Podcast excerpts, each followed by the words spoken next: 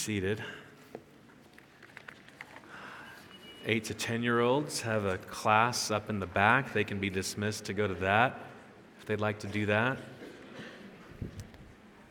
As I said before, welcome to those of you visiting. Welcome, Canyon Church family, to another Lord's Day. Open your Bibles to Acts chapter 13. I know you thought I was going to say 1 Samuel. Uh, Lord willing, that'll be next week. Acts chapter 13 this morning. This morning we're going to look at verses 13 to 52. Quite a large section. I'm not going to be able to say everything about everything in those verses, but I do want you to see the overview and what uh, is happening in this great chapter. Before I dive into it, uh, I, I, don't, I wasn't here last week, so I don't know if we formally welcomed the Ariano family, but Josh Ariano has been asked to come and be uh, one of our new pastors over counseling and youth ministry, and they landed about, I don't know, what, guys, 9, 10, 12, 13 days ago, recently. Uh, but they're here. Sarah, I won't normally do this, but where are you guys? Uh, Josh, Sarah? Where? Okay, there you are. All right. I, I've, I was looking over there. For some reason I thought you were over there. Okay, there you guys are. All right, welcome. So glad you guys are here. If you get a chance or haven't, haven't seen the Arianas yet, please go see them after the service. We're so thrilled that they're back home with us. Um, I want to give you a heads up as we go through this. Um, you would think that everything is buttoned up and done perfectly at this church.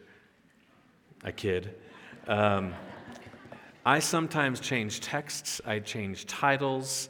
Uh, in your worship guide, it says Acts 13, 13 to 57, and you're nervous because you see that chapter 13 ends in 52. I am not going to preach things that are outside of the scripture today. Uh, that was my fault. And then I went on and changed the title of the sermon. So the screen should say, None like him. Yes, it does, because that's what the title was going to be as of this last Wednesday. And then Thursday came. And I thought, you know what? I'm going to call it Jesus on display. So in your worship guide, you've got Jesus on display, and the screen, you've got none like him. But that actually works out pretty well. Because this passage is showing that God the Father puts Jesus on display. And the reason we should be aware of that is because there's no one like Jesus Christ. So you can keep either of the titles. I'd encourage you to keep both of them, okay? So, none like him, Jesus on display. Let me read this passage, Acts 13, starting in verse 13, going all the way down to the end of the chapter. Now, Paul and his companions set sail from Paphos and came to Perga in Pamphylia, and John left them and returned to Jerusalem. But they went on from Perga and came to Antioch in Pisidia. And on the Sabbath day, they went into the synagogue and sat down. After reading from the law and the prophets, the rulers of the synagogue sent a message to them saying, Brothers, if you have any word of encouragement for the people, say it. So Paul stood up and, motioning with his hands, said, Men of Israel, and you who fear God, listen. The God of this people, Israel, chose our fathers and made the people great during their stay in the land of Egypt. And with uplifted arm, he led them out of it. And for about 40 years, he put up with them in the wilderness. And after destroying seven nations in the land of Canaan, he gave them their land as an inheritance. All this took about 450 years. And after that, he gave them judges until Samuel the prophet. Then they asked for a king, and God gave them Saul, the son of Kish, a man of the tribe of Benjamin, for 40 years. And when he, had, when he had removed him, he raised up David to be their king, of whom he testified and said, I have found in David, the son of Jesse, a man after my heart, who will do all my will. Of this man's offspring, God has brought to Israel a Savior, Jesus, as he promised. Before his coming, John had proclaimed a baptism of repentance to all the people of Israel. And as John was finishing his course, he said, What do you suppose that I am? I'm not he. No. But behold, after me one is coming, the sandals of whose feet I'm not worthy to untie. Brothers, sons of the family of Abraham, and those among you who fear God, to us has been sent the message of salvation. For those who live in Jerusalem and their rulers, because they did not recognize him, nor understand the utterances of the prophets, which are read every Sabbath, fulfilled them by condemning him. And though they found in him no guilt worthy of death, they asked Pilate to have him executed. And when they had carried out all that was written of him, they took him down from the tree and laid him in a tomb. But God raised him from the dead. And for many days he appeared to those who had come up with him from Galilee to Jerusalem, who are now his witnesses to the people. And we bring you the good news that, we, that what God promised to the fathers, this he has fulfilled to us, their children, by raising Jesus. And, and all, as also it is written in the second psalm You are my son, today I've begotten you. And as for the fact that he raised him from the dead, no more to return to corruption, he has spoken in this way I will give you the holy and sure blessings of David. Therefore, he also says in another psalm, You will not let your Holy One see corruption. For David, after he had served the purposes of God in his own generation, fell asleep and was laid with his fathers and saw corruption. But he whom God raised up did not see corruption. Let it be known to you, therefore, brothers, that through this man forgiveness of sins is proclaimed to you. And by him, everyone who believes is freed from everything from which you could not be freed by the law of Moses. Beware, therefore, lest what is said in the prophets should come about. Look, you scoffers, be astounded and perish, for I am doing a work in your days, a work that you will not believe, even if one tells it to you. As they went out, the people begged that these things might be told them the next Sabbath. And after the meeting of the synagogue broke up, many Jews and devout converts to Judaism followed Paul and Barnabas, who, as they spoke with them, urged them to continue in the grace of God. The next Sabbath, almost the whole city gathered to hear the word of the Lord. But when the Jews saw the crowds, they were filled with jealousy and began to contradict what was spoken by Paul, reviling him. And Paul and Barnabas spoke out boldly, saying, It was necessary that the word of God be spoken first to you since you thrust it aside and judge yourselves unworthy of eternal life, behold, we are turning to the Gentiles. For so the Lord has commanded us, saying, I have made you a light for the Gentiles, that you may bring salvation to the ends of the earth. And when the Gentiles heard this, they began rejoicing and glorifying the word of the Lord. And as many as were appointed to eternal life believed. And the word of the Lord was spreading throughout the whole region.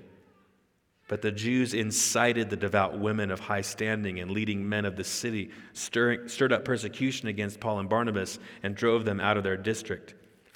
But they shook off the dust from their feet against them and went to Iconium, and the disciples were filled with joy and with the Holy Spirit. Jesus on display.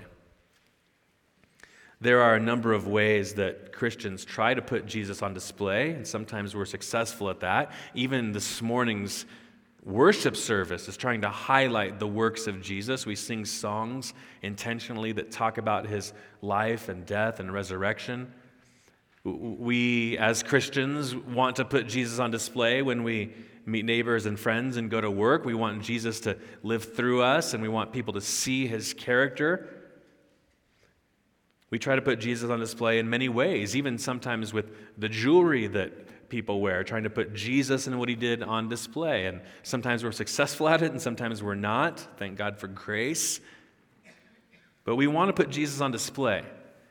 This chapter, Acts 13, is the very beginning of Paul's missionary journeys, Paul's first missionary journey. And we start here in Acts 13. And what's happening is Paul is highlighting that God in this passage, God in human history, God is putting his own son on display. Talk about a proud father. A father taking his son and teaching people about what his son came to do, who he is. And so, if you were kind of taking a quiz and, and you were asked the question, who's the main character in Acts chapter 13? There'd be, there'd be a challenge there. Because God, God the Father, is the one acting all throughout this passage. God raised him. It actually says that four times in the passage. God chose the people of Israel. God led them out with an uplifted arm. He put up with them in the wilderness. He destroyed the other nations, the ungodly nations. He gave the people Saul. So God's actions are all throughout this passage.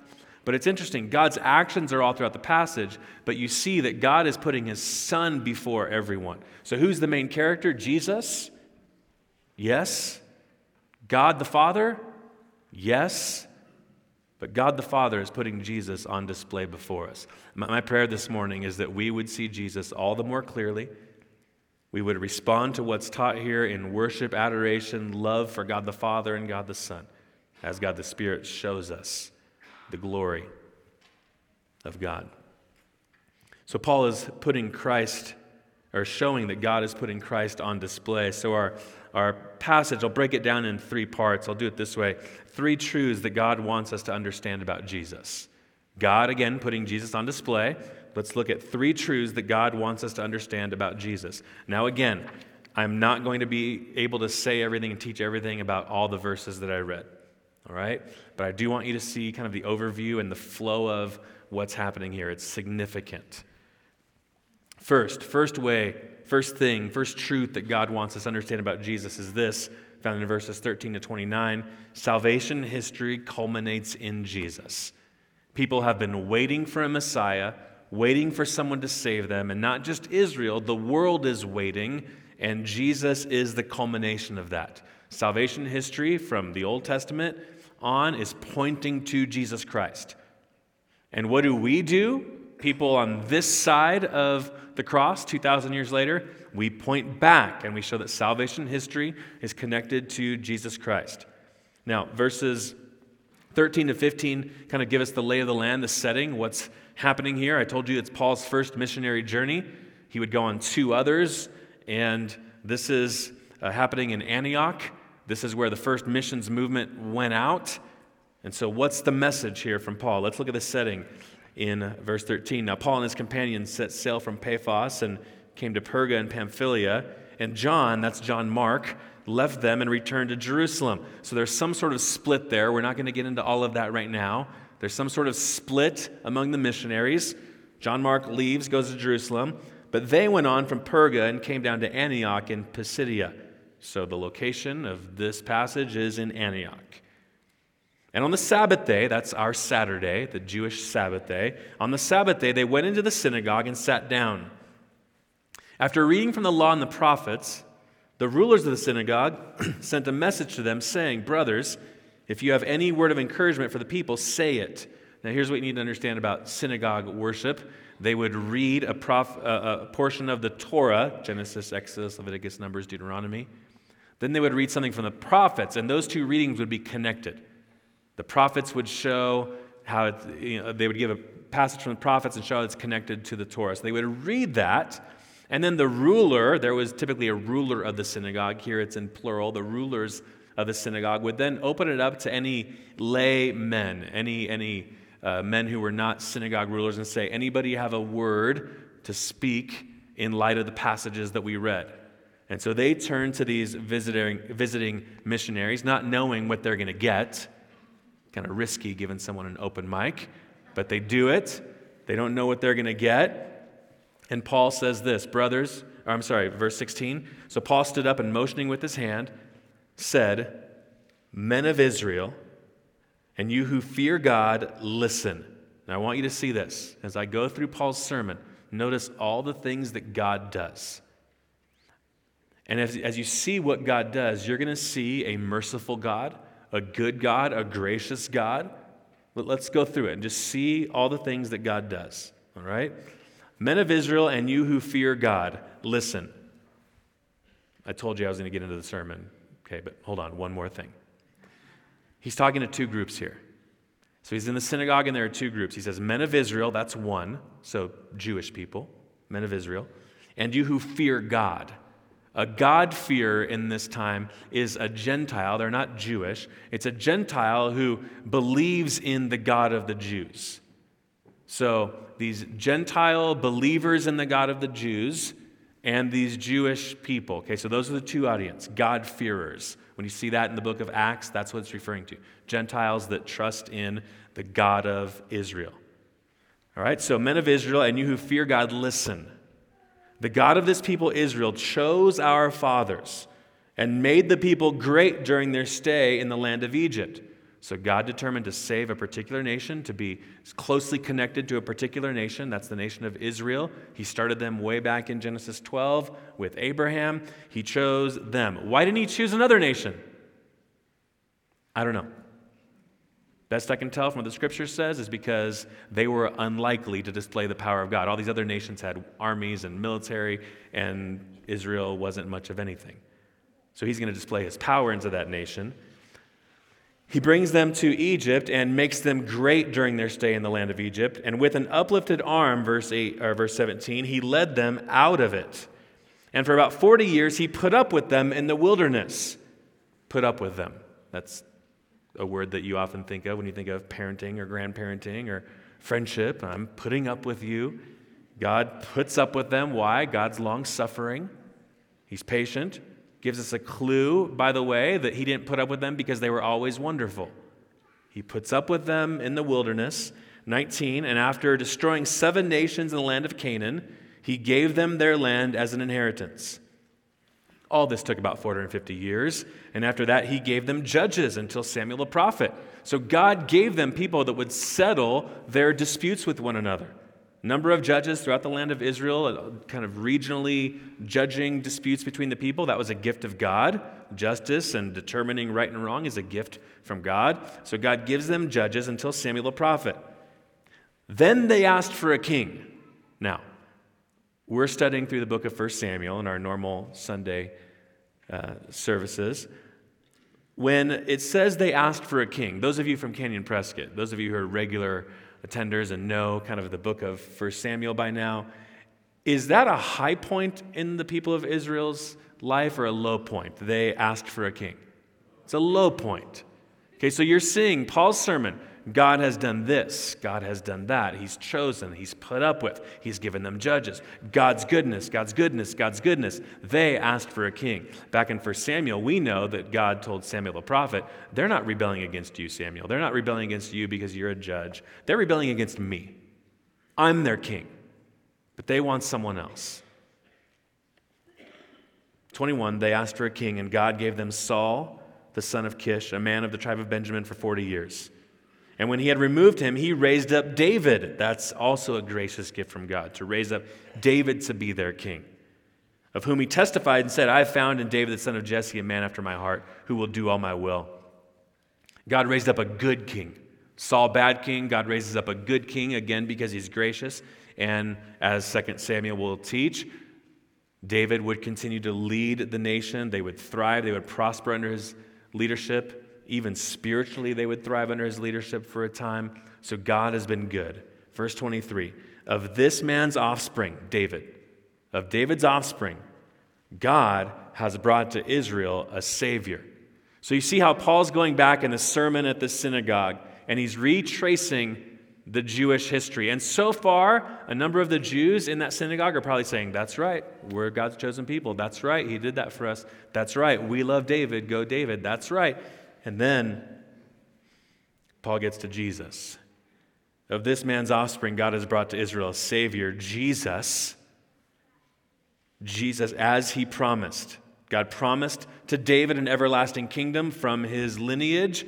And so look down the line from David's lineage, and God raises up Jesus, the Savior from the line of David. God is going to bless the nation of Israel and the nations through someone that comes from David's family. And Paul in this sermon is saying, that's Jesus Christ. Verse 24 Before his coming, John had proclaimed a baptism of repentance. Now, it's interesting here. He, he's talking about David and then Jesus. Then all of a sudden he goes to some interesting prophet, John the Baptist. Why does he go right away to John the Baptist? Because the Old Testament, in a number of places, pointed to someone who would come right before the Messiah came. And someone would come as a forerunner and say, He's, he's just about here. Get ready, repent. Baptize, have your sins washed away. That's the picture of it. Someone's coming right behind me. So it's no wonder Paul highlights John the Baptist, because when you hear John the Baptist, or when you hear coming forerunner, coming prophet, if you're Jewish, you're thinking, okay, someone's coming right after him. That's right. Before his coming, John had proclaimed a baptism of repentance to all the people of Israel. And as John was finishing his course, kind of finishing off his ministry, he said, What do you suppose that I am? I'm not he. Some people thought he was the Messiah because of how amazing his teaching was and, and how in tune with God he was. But he's pointing to someone coming right behind him. No, but behold, after me one is coming, the sandals of whose feet I am not worthy to untie. You all think I may be the Messiah. I'm not even close. Verse 26. Now, Paul's giving this Jewish history, and now he turns the instruction to the people sitting in front of him brothers. Brothers, sons of the family of Abraham. So he's speaking specifically to the Jews in that synagogue. And those among you who fear God, now the Gentiles in that synagogue. So he's looking at them, addressing both groups. To us has been sent the message of this salvation. For those who live in Jerusalem and their rulers, because they did not recognize him, nor understand the utterances of the prophets, which they're read every Sabbath, fulfilled them by condemning him. What's he saying? He's saying, I mean, he's talking about what happens every synagogue Sabbath. What always happens? We read from the law and we read from the prophets, and those are pointing to someone. And he's saying, We do this all the time. And there are people that didn't recognize Jesus as the fulfillment of the law and the fulfillment of the prophets. And you know what they did because they didn't recognize him? They condemned him, they killed him. It's almost as if he's saying that and letting it hang, and they're maybe sitting there thinking, Is that what you're saying that we've done? Yes, that's what he's saying. You haven't connected the dots from Scripture. You haven't seen Genesis 3 and Isaiah 53 and Psalm 22 and 2 Samuel 7 and Isaiah 11. You haven't seen all of those as leading to Jesus Christ the Messiah. People just like you, just recently, didn't connect those dots and then they didn't understand who Jesus was, so they condemned him, executed him. Continuing in verse 28, and though they found no guilt worthy of death, they asked Pilate to have him executed. And when they had carried out all that was written of him, they took him down from the tree and laid him in the tomb. Isn't that interesting? Verse 29. When they, the ones who killed Jesus, carried out all that was written of him, it was written in the Old Testament that the Messiah would suffer, would die at the hands of those who were rejecting him. It's as if God was sovereign over the whole thing, even the rejection. When they had carried out all that was written of him, they took him down from the tree and laid him in a tomb. What should we get from these passages? Notice, salvation history is pointing to Jesus. Paul's highlighting that. The Jews of that day would have thought, David, David, he's our man. If he can't do it, nobody can. and Paul's saying, no, no, no. David's dead still. David's body's in the grave. You'll see that later. David, from David's line comes someone else, Jesus, a Savior. And it's based on him that we preach to you a message of salvation. Salvation history culminates in Jesus. They failed to recognize Jesus. This is the greatest thing, the greatest person in all human history, the Savior. You should know who Jesus is, what he's claimed, what he's taught, how he fulfills God's plan. If you're here and you don't know much about Jesus or you're not sure that you're right with Jesus, I would encourage you to read one of the four books that are about his life on earth. See how he fulfilled prophecy from the Old Testament. Read the Gospel of Matthew, read Mark, read Luke, read John. This people here, the people he's referring to, the people that didn't understand Jesus and so they condemned him, please don't make the same mistake. Jesus is amazing. Jesus is Savior. Jesus is Lord. Jesus is in control. Jesus is good. He listens to his people's prayers. As a matter of fact, he even prays for his people. Jesus is amazing. You do not want to miss Jesus. God, the creator of the world, is putting Jesus on display. He's even doing that this morning, highlighting the ministry of Jesus. So, again, if you don't know much about Jesus, you're in a good spot. Really glad you're here. I have a couple of books I would commend to you. I'm going to hold them up. Please come see me afterwards. I'll give these to you. This book called Who is Jesus by Greg Gilbert. Read the Gospels, read this book. This book will teach what the Gospels are saying about Jesus. I'd love to give these to someone. Another one, what is the gospel? He they talk, Paul talks about the good news, the gospel, the message of salvation. That's what this is referring to. So I'd invite anyone who wants. I got three copies. If 12 people come, we'll order more. You'll get one, okay? Who is Jesus? Do not miss who Jesus is. They did. They didn't see that salvation history culminated in Jesus. Secondly, what's the second thing God wants these people to see from Acts 13?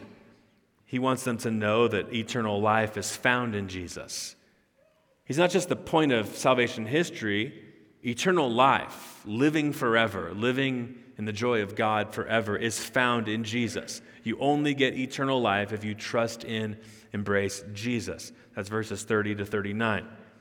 Now, again, as I told you earlier, you're going to see four times in these nine verses the statement something like God raised him, God raised him, God raised him, God raised him.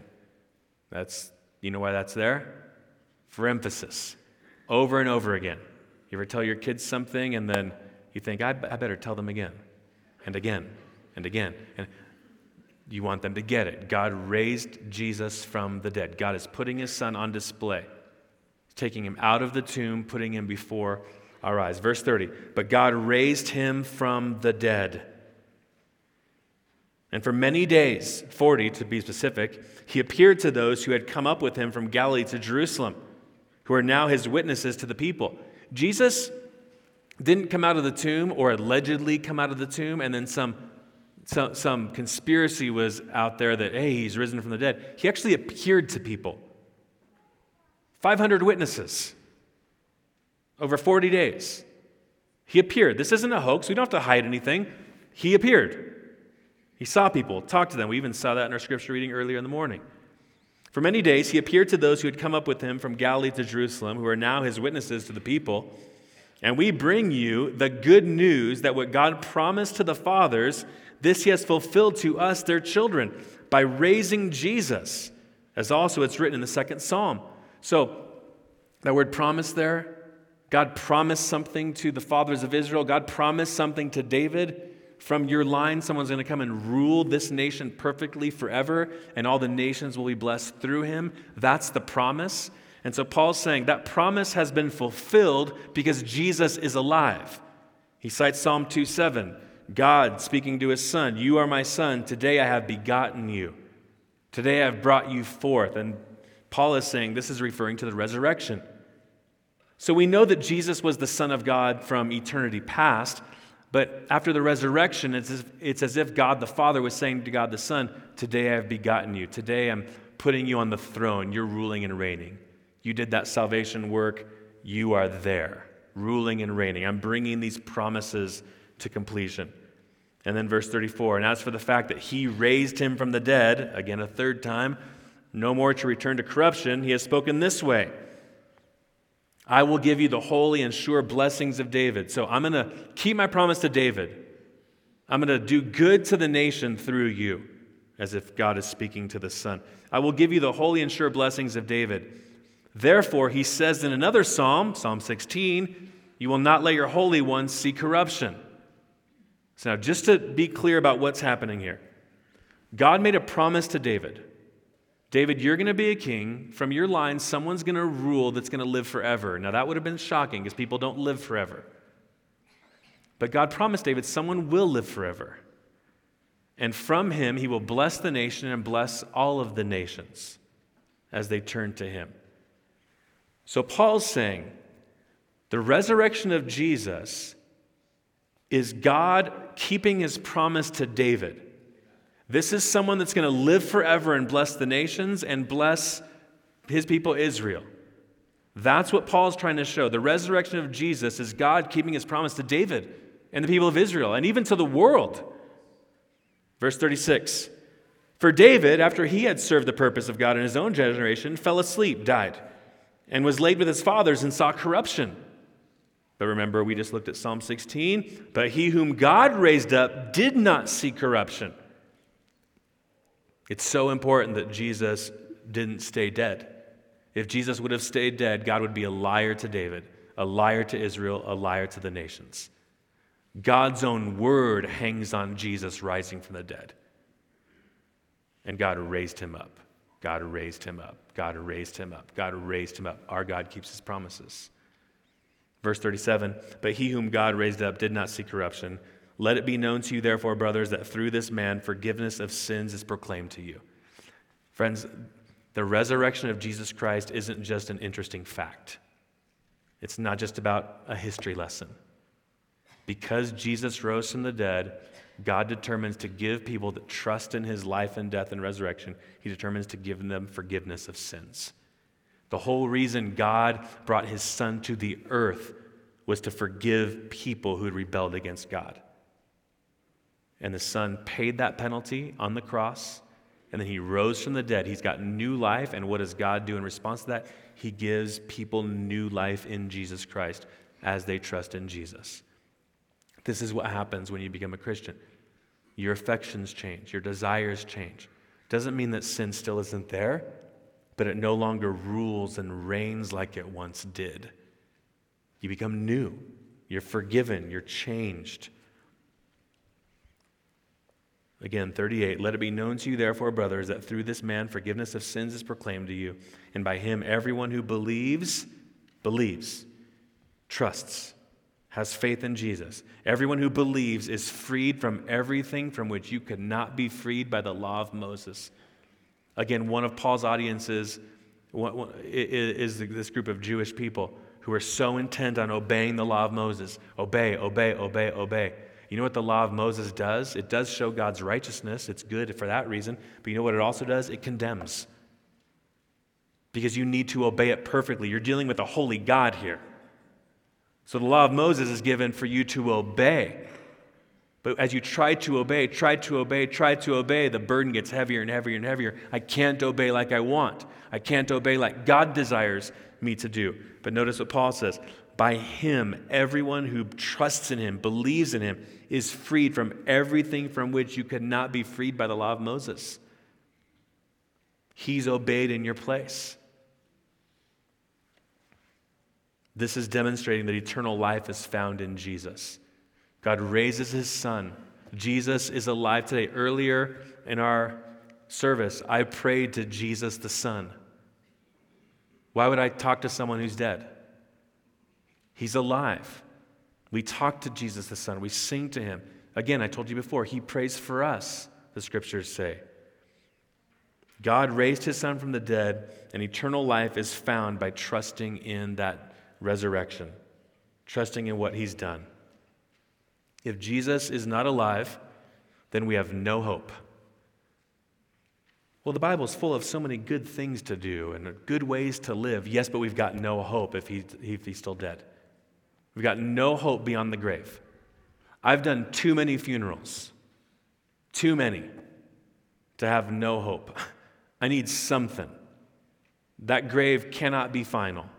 The scriptures testify that Jesus rose from the dead and that death, therefore, has been defeated.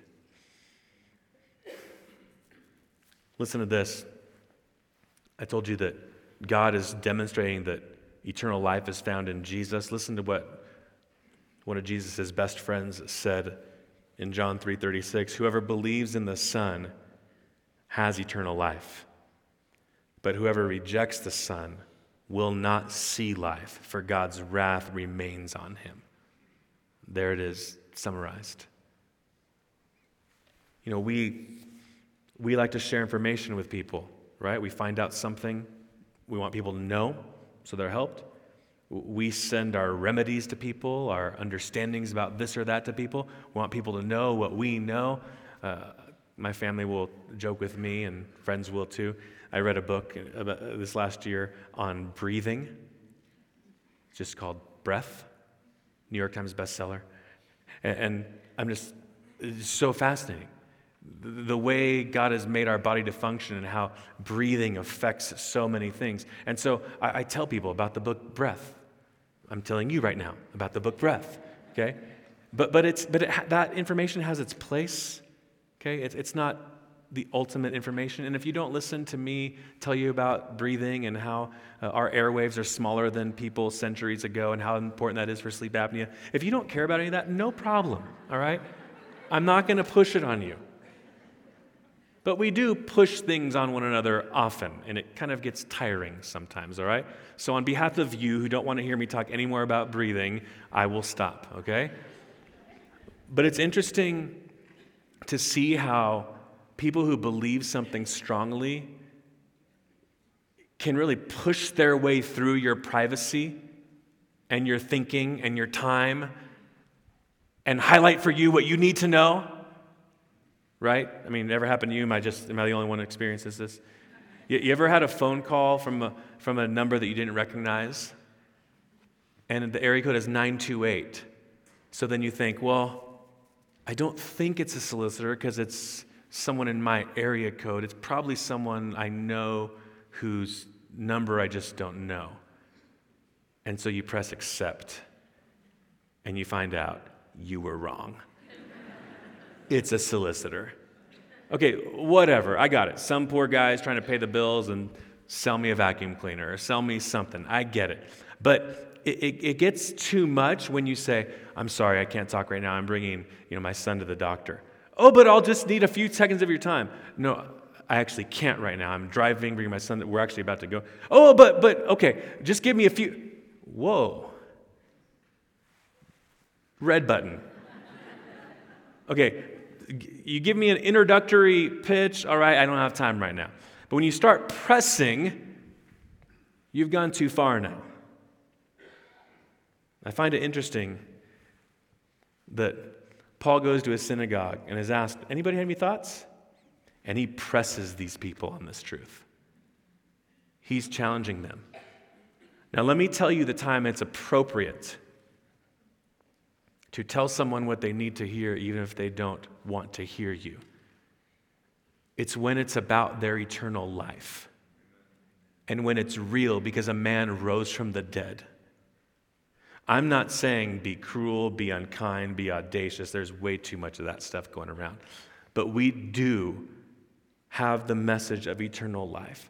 And sometimes we're more excited about sharing the newest article or the thing or the study or the whatever, and we will be in people's faces about that, but we withhold the message about a resurrected king. Again, I'm not saying be obnoxious, be audacious. Please don't do that. But please give people the message of the resurrected God man, who 1 Corinthians 15 says is the first fruits of our resurrection. Because he rose from the dead, we will rise from the dead. This is, friends, this is eternal life we're talking about. Eternal life. It's a privilege to speak of the risen Savior. I was reminded of this just in preparing this week for this message. Got a text last night from uh, a pastor friend. He sent a group text to about six or seven of us pastors, and I just want to read it to you and just help me think about this. He said, What an absolute privilege sinners like us have to preach Christ tomorrow. That's so true. And that's not just pastors, you know that. What a privilege it is for sinners like us to preach Christ. Eternal life is found in Jesus. Third and final truth that God wants people to see about his son is found in verses 40 to 52. Your future is connected to Jesus. Your future is connected to Jesus. Now, the Bible teaches this. Every person's future, every soul that's ever lived, is connected to what they do with Jesus. This is what the Bible says. I'm the messenger this morning. Your future is connected to Jesus. You go to a cemetery and you see headstones and, you know, Johnny, great baseball player, husband, father, whatever it may be. None of that matters anymore. What did Johnny do with Jesus? What did Elaine do with Jesus? That's what matters. So Paul preaches this great sermon and even looks at the God fearing Gentiles in the synagogue and looks at the people of Israel. And then he says this in verse 40 this word, beware. Paul's given them truth, and he's saying, now beware. How you respond to the truth matters, Beware, therefore, lest what is said in the prophets should come about. And then he quotes Habakkuk 1 3 Look, you scoffers, be astounded and perish, for I am doing a work in your day, a work that you would not believe, even if one tells it to you. Paul uses an Old Testament prophet that's telling the people of God, Habakkuk, listen, you need to repent and trust in the power of God, or else you are going to be disciplined. You're going to be judged. And so Paul uses that. He finishes a sermon, he quotes this prophet and says, You need to beware. You need to take the truth I've given you and respond rightly to it. Don't reject it. Verse 42 As they went out, so now synagogue, you know, some, the, the ruler of the synagogue said, You're loved and dismissed. And they all went out of the synagogue, okay? As they went out, the people begged that these things might be told them next Sabbath. That's a preacher's dream, by the way. Please bring us the next passage next Sabbath. Deal. Got it. As they went out, the people begged that these things might be told them the next Sabbath. That's a good sign. And after the meeting of the synagogue broke up, many Jews and devout converts to Judaism, that's those Gentile God-fearers. So you had Jewish people and Gentile God-fearers both responding positively to what Paul had taught in the synagogue, Paul and Barnabas. After it broke up, many Jews and devout converts to Judaism followed Paul and Barnabas, who, as they spoke with them, so as Paul and Barnabas spoke with these people, urged them to continue in the grace of God. That's a great phrase. Pastor Paul, missionary Paul, missionary Barnabas, telling people who were believing in what Paul said about Jesus being the goal or the, the, the, the, finality of human history, what human history is pointing to, as they're believing that Jesus is the one that has eternal life in him, as they're believing this, Paul and Barnabas say, Now go in the grace of God. See, when you believe in Christ, trust in him for eternal life, that's how you go forward in the grace of God.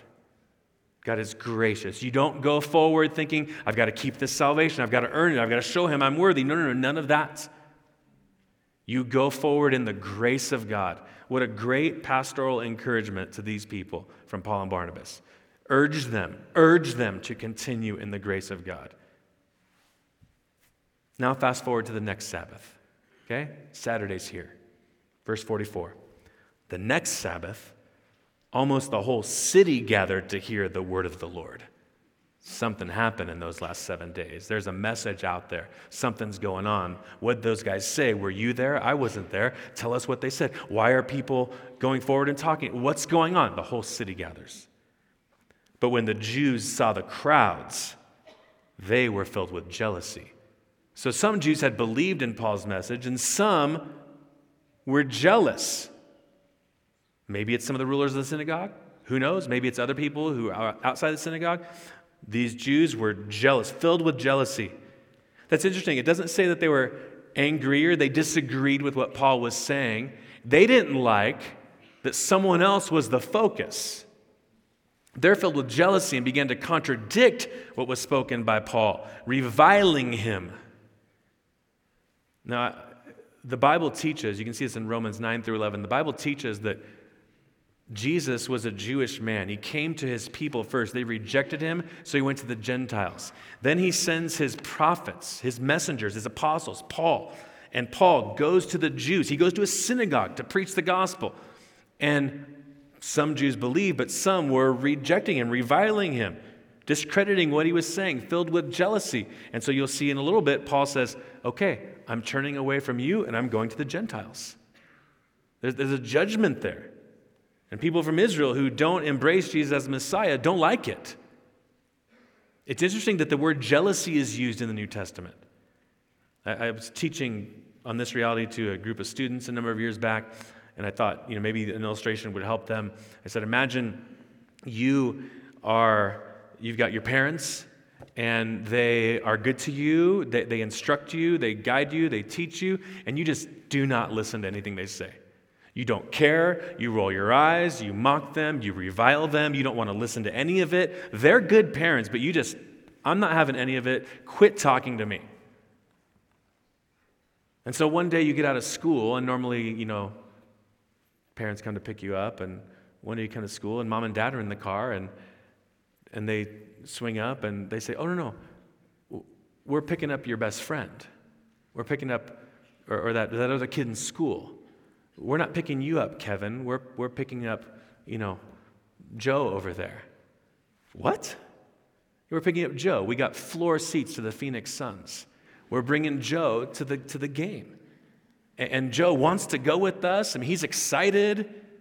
And his parents don't, aren't able to take him to things like this, but we asked, and he's like, Yeah, I want to go. So that's where, and this kid's thinking, I don't like this. Now, this kid hates his parents, doesn't ever want to listen to them, but he doesn't want someone else to benefit from their parenting. That's what happened with Israel. No, not Jesus. No way. This, Jesus is not the Savior we think we need. We need a military, political hero, not this one. And so God, the Holy Spirit, turns to the Gentiles and says, they'll believe. And the Gentiles believe and are brought into this relationship with God. And the people of Israel are like, I don't like this. They're jealous. The word's jealous. It's used here, it's used in Romans chapter 11. Friends, to be a child of God is amazing. To be cared for by Him, loved by Him, guided by Him, taught by Him, listened to by Him, spoken to by Him is amazing. No one in this room ever needs to miss out on that relationship. Trust in the death and resurrection of Jesus and be brought into a relationship with God the Father. But these people will not listen. They actually revile Paul and Barnabas. Verse 46 And Paul and Barnabas spoke out boldly, saying, It was necessary that the word of God be spoken first to you, since you thrust it aside and judge yourselves unworthy of eternal life. That, that's what Paul's saying they're doing. Now, if, you, ask, if, you, if we got to go back in time, all right, to that moment, that next Sabbath, and these Jewish people were outside the synagogue saying, Don't listen to anything those two guys are saying. Don't listen to it. They don't know what they're talking about. And you went up to them and said, Are you, sir, or are you, ma'am, judging yourself to be unworthy of eternal life? They would have said, Absolutely not. But Paul's saying that's exactly what you're doing when you reject Christ. You are thrusting the truth aside, thrusting the good news aside, and you are determining that you yourself are unworthy of eternal life. You're not going to have it. You shouldn't have it. It's kind of like when you tell your son, daughter, you know, sweetie, you're going to be grounded for a month and you chose this. I didn't choose this. You actually did. Let me retrace the steps for you. This was your determination. That's what Paul's saying. Since you thrust it aside and judge for yourself, judge yourselves unworthy of eternal life. Behold, we are turning to the Gentiles. For so the Lord commanded us, saying, and he quotes prophets again i have made you a light for the gentiles that you may bring salvation to the ends of the earth this was part of god's plan to bring salvation to the gentiles and sometimes it comes because his own people reject him not all of them did there were a remnant there a week before in the synagogue that said keep telling us more we're with you but some rejected so they turned to the gentiles verse 48 and when the gentiles heard this when the Gentiles heard that the message of salvation was being brought to them, when the Gentiles heard this, they began rejoicing and glorifying the word of the Lord, the message of the Lord. The Jews, we don't want to hear any more about Jesus. The Gentiles, bring it on. We can't get enough. This is amazing.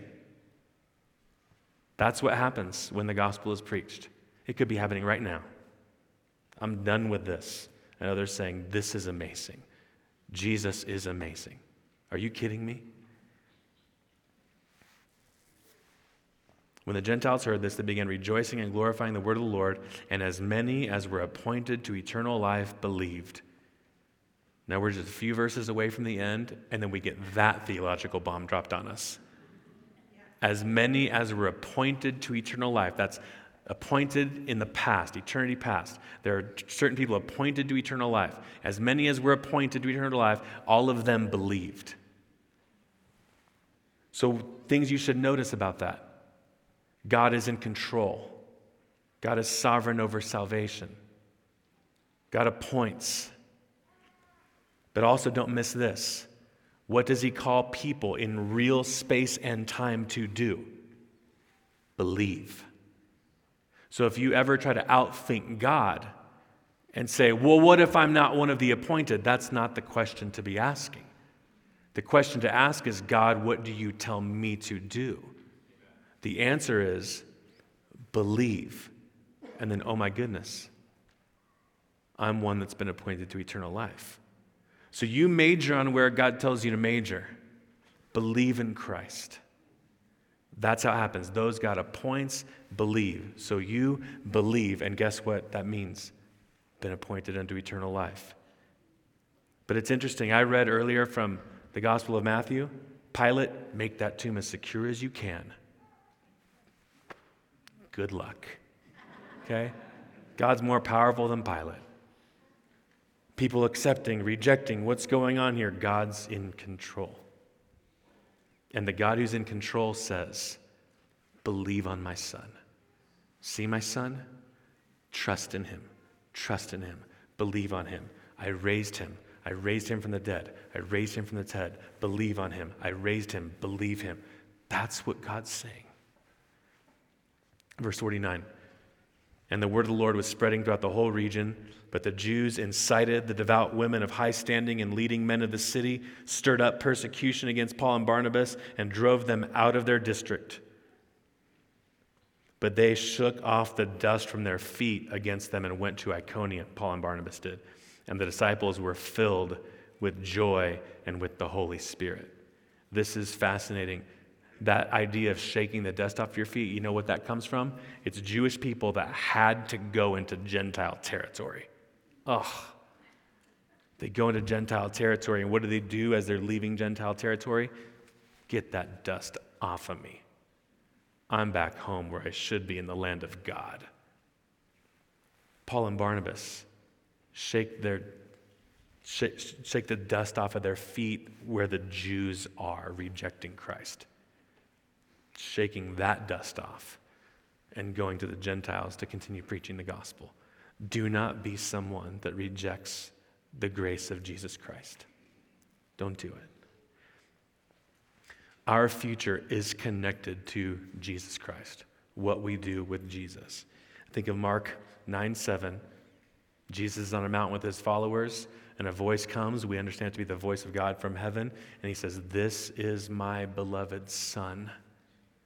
God putting his Son on display. You know what the next words are? Listen to him. Listen to him. God putting his Son on display and calling us to listen to him. You know, a couple of years back, was, we had a surprise birthday party for my dad. My brother in law and I were going to uh, bring him to Pittsburgh to watch a Steeler game. He's been a lifelong Steeler fan, never been to Pittsburgh, never seen a game in person. So, like, Dad's 70th birthday, let's bring him to the Steeler game. And uh, we're at Sky Harbor Airport, and there are these two gates that are very close together. I mean, like, just a matter of a few feet apart. And both flights were boarding at the same time. Um, someone dropped the ball, evidently, there. But both flights boarding at the same time. And one was to Pittsburgh, and one, I think, was to Seattle. So close at Sky Harbor. But, Dad, you go in the wrong door, you're not going to see the Steelers, okay? You're going to go, you're going to end up in Seattle. So we got to make sure we go in the right door. That's what it's like in the hearing of the gospel. The message of Jesus Christ and his eternal life is proclaimed, and everyone's in one room, one gathering, hearing about this, and you walk out and go in two wildly different places. My hope is that everyone would respond to Christ and end up where and how God wants them to, trusting in Jesus and moving forward in the grace of God. It's such an important deal, such an important truth, such an important decision as to what we do with Jesus Christ. The creator of the world has put him on display for us, not just in Acts 13, 2,000 years ago, he's put him on display for us this morning. I want to do this at the very end. I want you to think about just in these last 12 verses, 13 verses, 40 to 52, listen to all the words related to those that are rejecting Jesus, okay? Just listen here. Verse 41, scoffers. 45, filled with jealousy, reviling. 46, thrusting the message aside, judging yourselves unworthy of eternal life. Verse 50, inciting people to hostility, stirring people up, and even persecution. That can't be a fun way to live. Reminds me of the Apostle Paul. He did those things to people preaching the gospel. But then look at the words associated with people who trust in Christ. Verse 43 continue in the grace of God. Verse 47 being given salvation, a rescue. Verse 48 rejoicing, glorifying the word of the Lord. And verse 52, Paul and Barnabas filled with joy and with the Holy Spirit. Those are two wildly different sets of words, wildly different realities that affect the future after you either reject or trust in Christ. I think of the Apostle Paul after he responded to Jesus Christ. And now he's rejoicing and telling people about him. No longer inciting, no longer filled with jealousy, no longer thrusting aside the truth, no longer stirring people up and persecuting people. Now he, in this passage, is filled with joy and with the Holy Spirit. If you're a Christian, I hope those words land in a fresh way on you today, continuing in the grace of God. Guess what? You still aren't able to obey the law of Moses perfectly. We still have the flesh, but there's no burden on you. Your condemnation's been removed, Romans 8 1. Christian, continue in the grace of God. The resurrected Lord prays for you. The resurrected Lord keeps you. The resurrected Lord has given you an inheritance that is not fading away, undefiled, imperishable. Continue in the grace of God. Rejoice, glorify the Lord. Be thankful for your salvation all over again. Be filled with joy and be filled with the Holy Spirit. If you're not a Christian, again, Christ has been put on display today. If you think that you're distant from God, you're haven't obeyed him like I should. I'm so imperfect. I've messed up so many times. I've been so cruel. I've done this wrong and that wrong. I want to remind you that that's exactly the kind of people that God saves. People who are perfect and righteous don't evidently need a Savior. He came for me, He came for you, He came for us who are all sinful and who have made bad decisions and have regrets. That's why He came. Jesus Himself said, I didn't come for the healthy.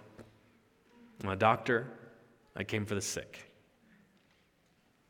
I'm going to tell you about a man named John Bunyan. He wrote the most famous best selling book, other than the Bible, Pilgrim's Progress. John Bunyan became a believer later on in his life. He was a filthy man, a horrible man, a coarse man. And it's interesting, in John Bunyan's life, he tried to remedy himself at least two or three times. He tried to be more moral. He would, for a season in his life, before he became a Christian, he would go to church twice a week. He tried and tried and tried and tried and tried. And one day, in a town called Bedford, where he would end up being a pastor, ironically enough. In a town called Bedford, he heard a few ladies talking about the new birth and how God had changed them from the inside out. He was captivated by that. He didn't become a Christian right after that, but that stuck in his head. A number of years later, he actually believed in the grace of Jesus Christ. He stopped trying to earn favor with God. He actually believed and saw. He saw for the first time, oh my goodness, he died for me because I'm a sinner. I don't make myself righteous to be right with God. And that's what broke him. And Bunyan said this I saw, moreover, that it was not my good frame or heart that made my righteousness better. And he said this, nor my bad frame that made my righteousness worse. My righteousness, his new righteousness, my righteousness, was Jesus Christ himself. Jesus gave him righteousness. And his life was never the same. Bunyan simply needed the grace of Jesus to be put on display before him.